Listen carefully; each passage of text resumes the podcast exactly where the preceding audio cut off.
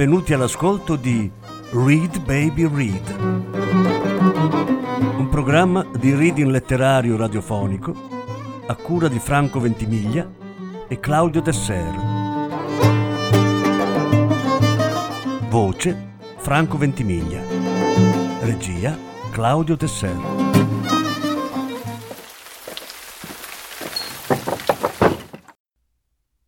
Michele Catozzi Marea tossica. Ottava parte. You got to give up what you don't want to get what you do. What will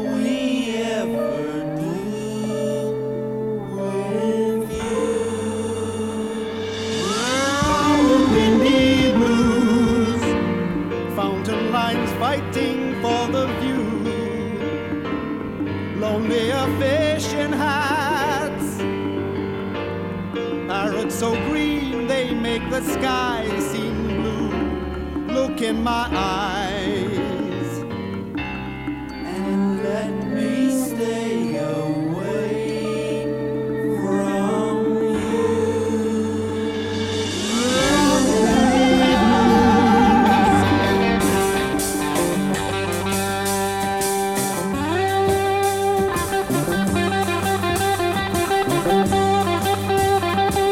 you.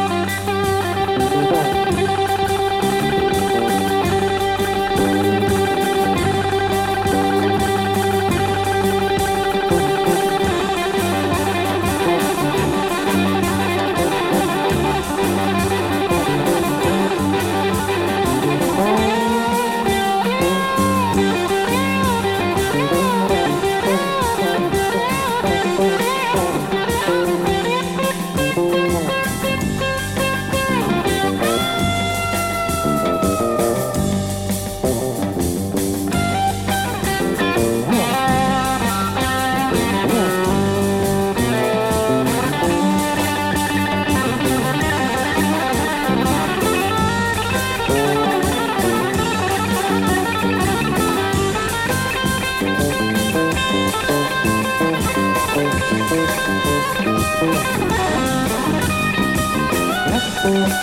you.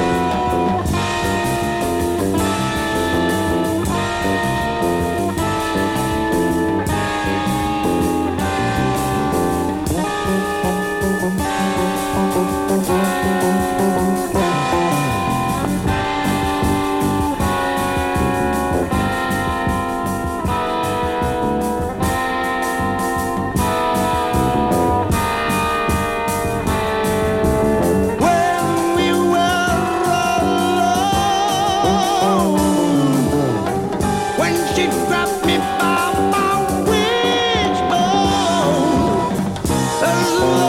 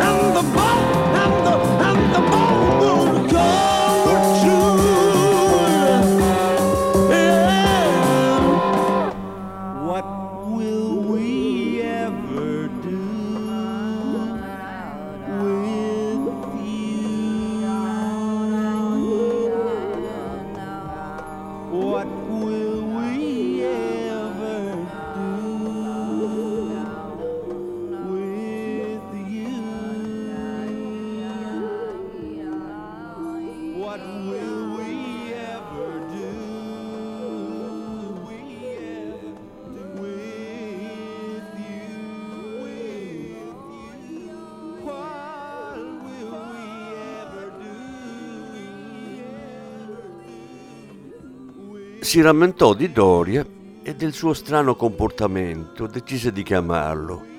Ciao Doria, che succede? Stai male? Subito al punto. No, no, va tutto bene. È che devo fare qualche giro per uffici e ho dovuto prendermi un giorno. Domani ci sei? Sì, penso di sì. Aldani non era molto convinto da quelle risposte evasive, ma non lo diede a intendere. Allora domani. Zorlini? Chiamò sporgendosi nel corridoio. Eccomi, dottore. Fammi il riassunto. Di cosa? Delle telefonate, no? Vado a prendere gli appunti. Non serve, dimmi soltanto se qualcuno ha riconosciuto il cadavere. No, nessuno. Abbiamo ricevuto almeno una sessantina di chiamate. Non oso immaginare. infatti, roba da non credere. Le dico solo che un tizio era sicurissimo che il cadavere fosse quello di sua moglie, sparita 15 anni fa. Zurlini, sappi che hai tutta la mia solidarietà. Squillò il telefono sulla scrivania. Una chiamata. Buttò lì il solito sbrigativo centralinista. Aldani odiava quando gli passavano la comunicazione a quel modo. Preferiva conoscere in anticipo il nome di chi lo stava cercando fosse soltanto per negarsi al telefono, anche perché, visto che se chi lo cercava non aveva il suo numero di cellulare, non poteva che trattarsi di rottura di palle. Si ricordi di lasciarmi il numero del suo telefonino? disse una voce femminile. Gli sembrava familiare, ma lui esitò un istante di troppo. Non mi dica che si è già dimenticato di me, e io che pensavo di aver lasciato il segno. Ah, dottoressa, mi scusi, ma non mi aspettavo una sua chiamata. Eh, sa, è normale che un PM dialoghi con l'ufficiale di polizia giudiziaria che conduce in concreto le investigazioni. In effetti, appunto, e si dà il caso che in procura non sia arrivata la benché minima comunicazione sull'indagine, fatta salva la telefonata del suo capo ieri pomeriggio. Poi il nulla. Non aveva scampo. Si era del tutto dimenticato di aggiornare la Privieri sugli sviluppi dell'indagine. Ha perfettamente ragione, ma immaginavo che il dottor Schiavone avesse provveduto. No, e d'altra parte come avrebbe potuto farlo, visto che l'ho appena chiamato e mi ha riferito di non sapere nulla e di avere delegato lei su tutta la linea. Sì, è, è vero, però avrebbe dovuto dire due paroline a Schiavone. Dunque, Aldani? Il commissario prese un gran respiro e iniziò a relazionare il PM. Si sforzò di usare un linguaggio appropriato alla situazione, formale al punto giusto, ma senza esagerare, aggiungendo qua e là qualche opportuno dettaglio. Inserì un paio di note di colore sulle famose telefonate dei cittadini, ma non fu certo che la dottoressa avesse apprezzato. Questo per ora è tutto concluse comunque soddisfatto. La Privieri non replicò subito. In altre parole, non abbiamo in mano nulla, disse infine. Beh, in un certo senso, lo sconosciuto era e rimane uno sconosciuto. E infatti, non è confortante, anche se me lo aspettavo. Infatti, infatti cosa, Aldani? Eh, anch'io me lo aspettavo. Ah, sì? Perché? Aldani decise che pure discutere col PM fosse parecchio faticoso. Prima di risponderle ci pensò su un momento. Vede, dottoressa, il cadavere di un signore anziano, pur ritrovato in un luogo, bisogna ammetterlo, alquanto originale e di certo denso di un passato doloroso, non è al centro della vita delle persone. Voglio dire, la probabilità che coloro che lo hanno conosciuto cioè i suoi coetanei, siano ancora in vita e lo stiano cercando, è bassa. Insomma, potrebbero essere tutti morti. Sta cercando di dirmi che quel cadavere non interessa a nessuno. Ecco, precisamente, non la facevo così cinico. Pensi che ieri ho detto la stessa cosa al medico legale. Comunque vedremo, l'inchiesta è in svolgimento e potrebbero succedere ancora molte cose. Naturalmente di tutto ciò mi aspetto un rapido riscontro per iscritto. Naturalmente, dottoressa. Possibile che tutti i giudici fossero maniaci delle scartoffie. un rapido riscontro. Guardò l'ora e irruppe nell'ufficio di Manin. Io devo scappare. Ma non dovevamo... Sì, sì, domani. Tu intanto comincia a buttar giù una relazione per il PM. Quale relazione? Ci vediamo domani. L'Ikea lo stava aspettando ed era già in ritardo. Quando giunse in cortile si ricordò con orrore di essere venuto in treno. Gli passarono per la testa una sfilza di porchi alla veneziana, ma si trattenne per non dare spettacolo al gruppo di agenti che parlottavano poco distante e che lo avevano salutato con un cenno della testa. Così non gli rimase che avviarsi verso l'uscita della pagoda e andare a Piazzale Roma a prendere il primo tram per Mestre. Giovedì 10 gennaio 2013. Era trascorsa poco più di una settimana dal rinvenimento del corpo al petrolchimico sui quotidiani la notizia era di fatto scomparsa, come la neve di quel giorno.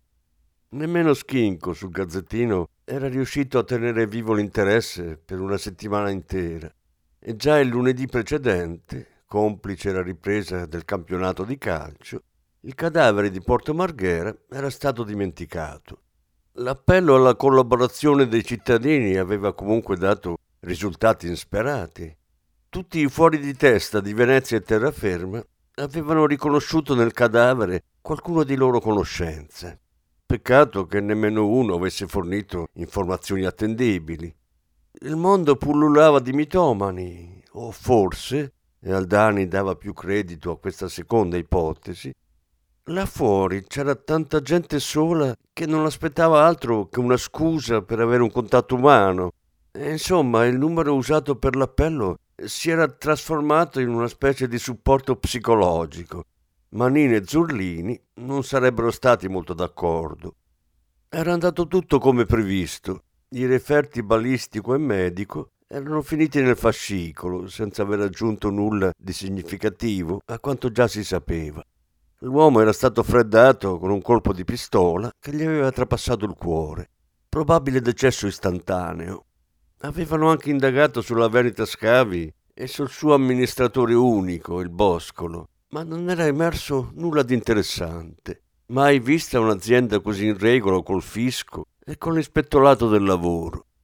Il PM era stato relazionato su tutti i particolari, anche se di fatto c'era ben poco da dire. Il questore non si era fatto mai sentire. Eppure Aldani era infastidito non si capacitava che un assassino potesse restare impunito e soprattutto non si riuscisse nemmeno a dare un nome alla vittima.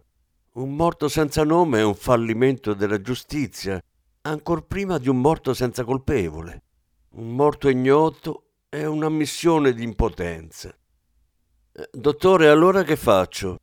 Manin se ne stava in piedi davanti al commissario. Ah, sì, scusa, credo che dovresti. Bussarono alla porta e Basenti, il medico legale, si infilò nel suo ufficio. Ciao Aldani, Manin. E tu che ci fai da queste parti? È morto qualcuno e io non sono stato avvertito? Basenti non colse la battuta. Aveva un'aria diversa dal solito. Ricordi quando ti ho detto che intendevo mandare il cadavere all'Istituto di Medicina Legale di Padova? Certo, come dimenticare la tua forbita espressione, altrimenti cominci a rompermi i coglioni. Vedo che hai ancora buona memoria. Vieni al punto, Basanti. Sono appena arrivati i risultati dell'analisi istologica. Istologica? Hai disposto un'analisi istologica su un vecchio morto da sei mesi? Ah, sì, per via del fegato. Non mi convinceva. Era un ammasso di sangue. C'era del sangue su quella specie di mummia. No, di certo no. E allora spiegati, cazzo. Hai ragione. Ascolta, mi era capitato già un'altra volta di vedere il fegato di uno morto da mesi ed ero certo che il fegato di quell'uomo non fosse normale. Era come un enorme bubbone pieno di vasi sanguigni. Cosa stai cercando di dirmi? Che quell'uomo aveva un angiosarcoma epatico. L'ufficio piombò nel silenzio. Aldani si alzò per avvicinarsi a Basenti. Dici sul serio? Ho qui il referto, leggi. Rispose l'altro, porgendogli un fax. Il commissario lesse con attenzione. Questo cambia tutto. Non lo so se cambia qualcosa, ma è una strana coincidenza. Scusate, ma non vi seguo. Intervenne Manin, che aveva ascoltato il criptico scambio di battute tra i due, senza dire una parola. Aldani tornò a sedersi, preparandosi a raccontare. Il commissario si infilò svelto nella porta a vetri della cittadella, col portafoglio già aperto a mostrare il distintivo L'enorme atrio del caratteristico edificio a cuneo non si poteva definire caldo, ma almeno era al riparo dalle folate d'aria fredda. Cittadella della giustizia era il soprannome dell'area su cui si stavano trasferendo tutti gli uffici giudiziari presenti in città. Sorgeva vicino a Piazzale Roma, nell'ex manifattura tabacchi, e confinava a nord con uno dei grandi parcheggi multipiano dal quale la separavano le rotaie sopraelevate del People Mover, la metropolitana leggera fra Tronchetto e Piazzale Roma. Un tocco di modernità in una zona riqualificata, come proclamavano gli amministratori comunali, e per una volta la cosa rispondeva al vero. Il commissario non sapeva di preciso dove trovare la Privieri, ma si diresse verso una delle ali ristrutturate in cui sapeva che i sostituti procuratori avevano gli uffici. Si aggirò a lungo per i corridoi semideserti. Quando stava ormai per perdere le speranze e si era deciso a chiedere a qualcuno, si imbatté nella targhetta. Bussò. Avanti. Buongiorno, dottoressa. Spero di non disturbarla. Posso entrare? Buongiorno Aldani, questa sì che è una sorpresa. Posso rubarle qualche minuto? La pianti con questi salamelecchi e si siede. Se è venuto fin qui immagino che sarà per qualche buon motivo. Beh, e la prossima volta mi avverta, potrei anche non essere in ufficio, sa? Sì, ha ragione, ma lo so che ho ragione. Mi dica allora. Aldani contò fino a dieci. Dunque ci sono novità sul cadavere del petrolchimico. Il medico legale ha disposto un esame istologico sul fegato del morto. Insolito. Infatti si era insospettito per l'aspetto anomalo dell'organo. Il risultato giunto poco fa da Padova. Tenga. La donna prese il foglio e lesse con attenzione. Angiosarcoma epatico. Il nostro uomo aveva un tumore eppure in uno stadio avanzato. Gli restavano pochi mesi di vita, secondo Basenti, il medico legale. Tuttavia lo hanno ammazzato con un colpo di pistola. Sì, ma l'angiosarcoma aggiunge un nuovo elemento. Me lo illustri, Aldani. Vede, dottoressa, disse il commissario con aria grave, l'angiosarcoma epatico è il più tipico dei tumori causati dal cloruro di vinile monomero. È il tumore dei lavoratori della plastica. Quell'uomo al petrolchimico ci ha lavorato di sicuro e quasi certamente proprio nei reparti CVM e PVC. Il sostituto si alzò, piazzandosi davanti alla finestra che dava sui cortili interni della vecchia manifattura. Scrutò all'esterno per un minuto buono, poi si voltò. Devo ammettere che si tratta di una ben strana coincidenza, disse infine, passandosi una mano tra i capelli, con un gesto che Aldani giudicò di una sensualità indefinita. Sì, davvero strana, confermò il commissario. Non riesco però a vedere come questo fatto possa in concreto aiutarci nelle indagini. L'ipotesi è che quell'uomo abbia lavorato nei reparti CVM negli anni in cui era più probabile che contraesse il tumore, vale a dire, tenendo conto che era sulla settantina, tra il 65 e il 75. Non la seguo. Potremmo chiedere all'ufficio personale del petrolchimico l'elenco e le foto dei vecchi dipendenti che hanno lavorato al CVM. Aldani sa benissimo che il petrolchimico non esiste più. Non è come ai tempi della gestione unica della Montedison, Ora c'è una vecchia area petrolchimico con una dozzina di società coinsediate. La Vinils è fallita e comunque dubito che dopo tutti quei passaggi societari da Monte Edison a... Sì, ha ragione, ma dobbiamo provarci lo stesso.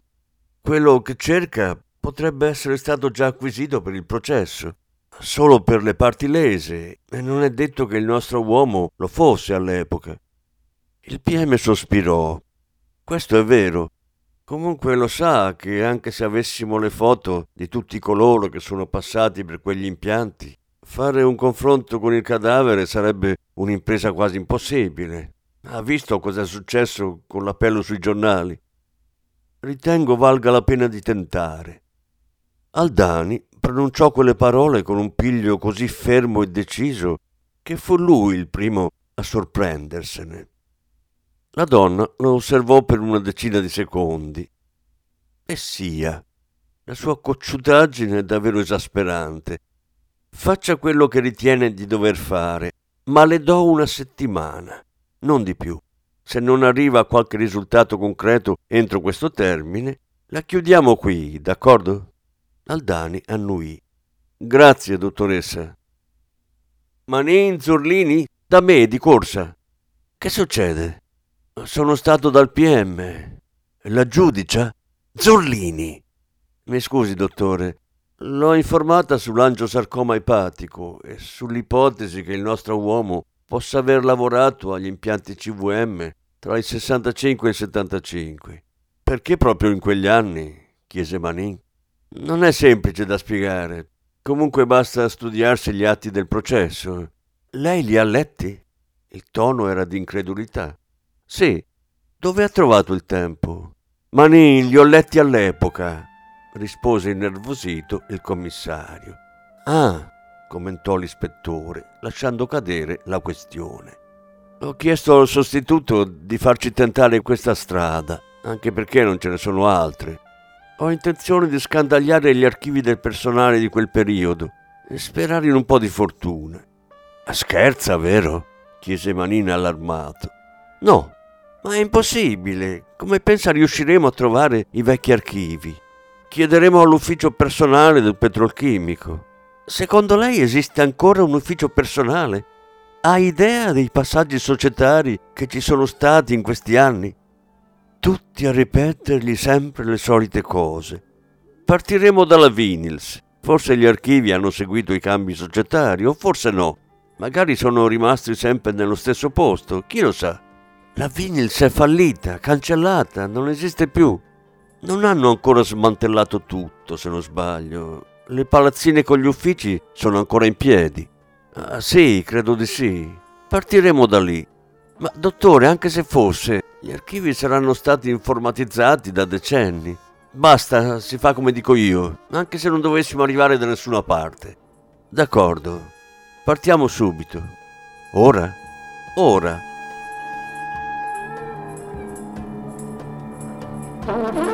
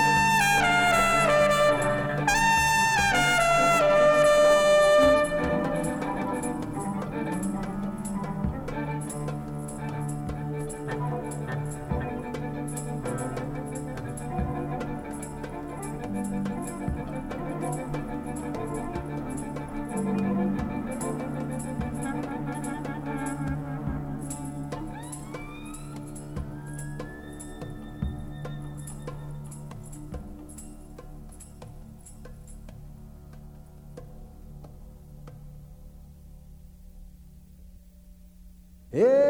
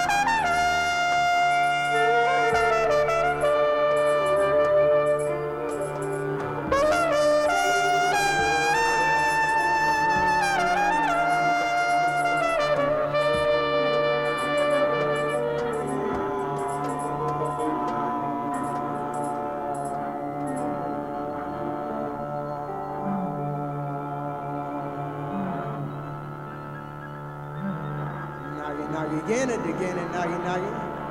Nagi again and again and nagi nagi. Nagi nagi again and again and nagi nagi. Ketata, ketata, again and nagi. Nagi nagi again and again and nagi nagi. Nagi nagi again and again and nagi nagi. Nagi nagi again and again and nagi nagi. A nagi nagi again and again and nagi na. Na na na na. Again again again. Na na na na na na. Na na na na na na. Na na na na na na.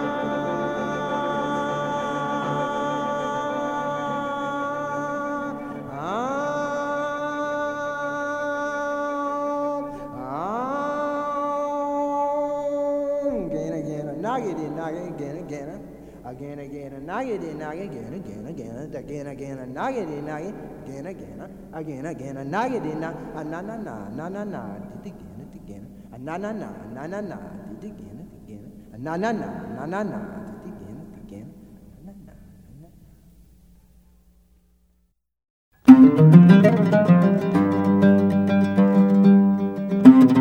Avete ascoltato Read Baby Read, un programma di reading letterario radiofonico a cura di Franco Ventimiglia e Claudio Tesser. Grazie per l'ascolto, alla prossima settimana. La successiva parte sarà trasmessa la prossima settimana.